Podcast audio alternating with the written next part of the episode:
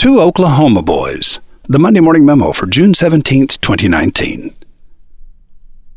Back in those days, you didn't shoot nobody unless they really needed shooting. So when someone showed you a gun, you knew there was a reason. You didn't always know what that reason was, so the polite thing to do was ask. What's with the hog leg? Keeps folks from taking the cash box. I just want a watermelon. You selling or just sitting here showing them off?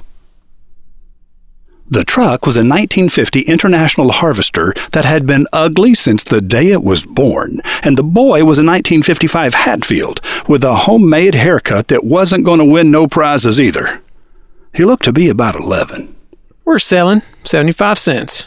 I dropped three quarters into the slot in his tackle box and heard the slosh of a hundred others when he slid it under the truck seat where he had been sleeping.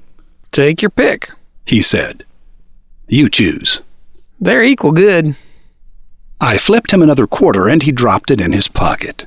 Barefoot, he clambered to the top of the pile and reached to a spot behind the cab. It was worth the extra quarter. Truck not running? We always sell a few after dark, and this is a good spot. Didn't want to give it up. Your daddy's smart. Don't have a daddy. Granddaddy, then. Don't have to be smart to stay parked in a good spot. Just common sense. He's smart for teaching you how to flash that hog leg without pointing it. Illegal to point it. I know. And your granddaddy's smart for making sure you know. He held it out to me on an open palm. Walker Colt belonged to my granddaddy's daddy. I looked at it and nodded. Nice one. But I didn't touch it. My granddaddy taught me too. I said, Want some watermelon? What you thinking? Sell me one for 35 cents and I'll split it with you. Eat it here? I nodded. He reached into his pocket and with a quick flick of his wrist produced a slender seven inch blade. This time you choose, he said.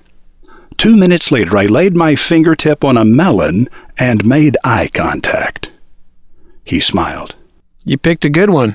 What's your name? Roy. I'm Mac. He quartered the melon and then, with a barely perceptible motion, folded the blade against his hip and slipped the knife back into his pocket. The hand became an open palm. You owe me 35 cents. I dropped a dime and a quarter into it. We both sat on the tailgate and began eating melon. I'm named after my granddaddy. You named after your granddaddy, Mac? He laid his hand on the knife in his pocket as he shook his head slowly from side to side. After my daddy. Mac changed the subject. You don't look old enough to drive, he said. I smiled. The police think I do. You 15? He asked. I nodded. I let the subject of his daddy lay for a few minutes as we ate the heart of the melon in silence. When we were done eating and I'd put my 75 cent melon in the passenger side floorboard, Mac said, Your mama didn't raise no fools, Roy. Why do you say? Most people put the melon in the seat. Then when they hit the brakes, the melon rolls onto the floorboard and busts. How do you know? Mac smiled. 'Cause they always come back and buy another melon. I started the car, put it in reverse, and started to sing softly. Oh, the shark, babe, has such teeth dare, and he shows them pearly white. I heard Mac's voice in the darkness. Just a jackknife has old MacHeath, babe, and he keeps it out of sight. I turned on the headlights, but Mac was already lying down in the seat of the truck again, falling asleep with his great granddaddy's hog leg pistol and the knife his daddy gave him. Roy H. Williams.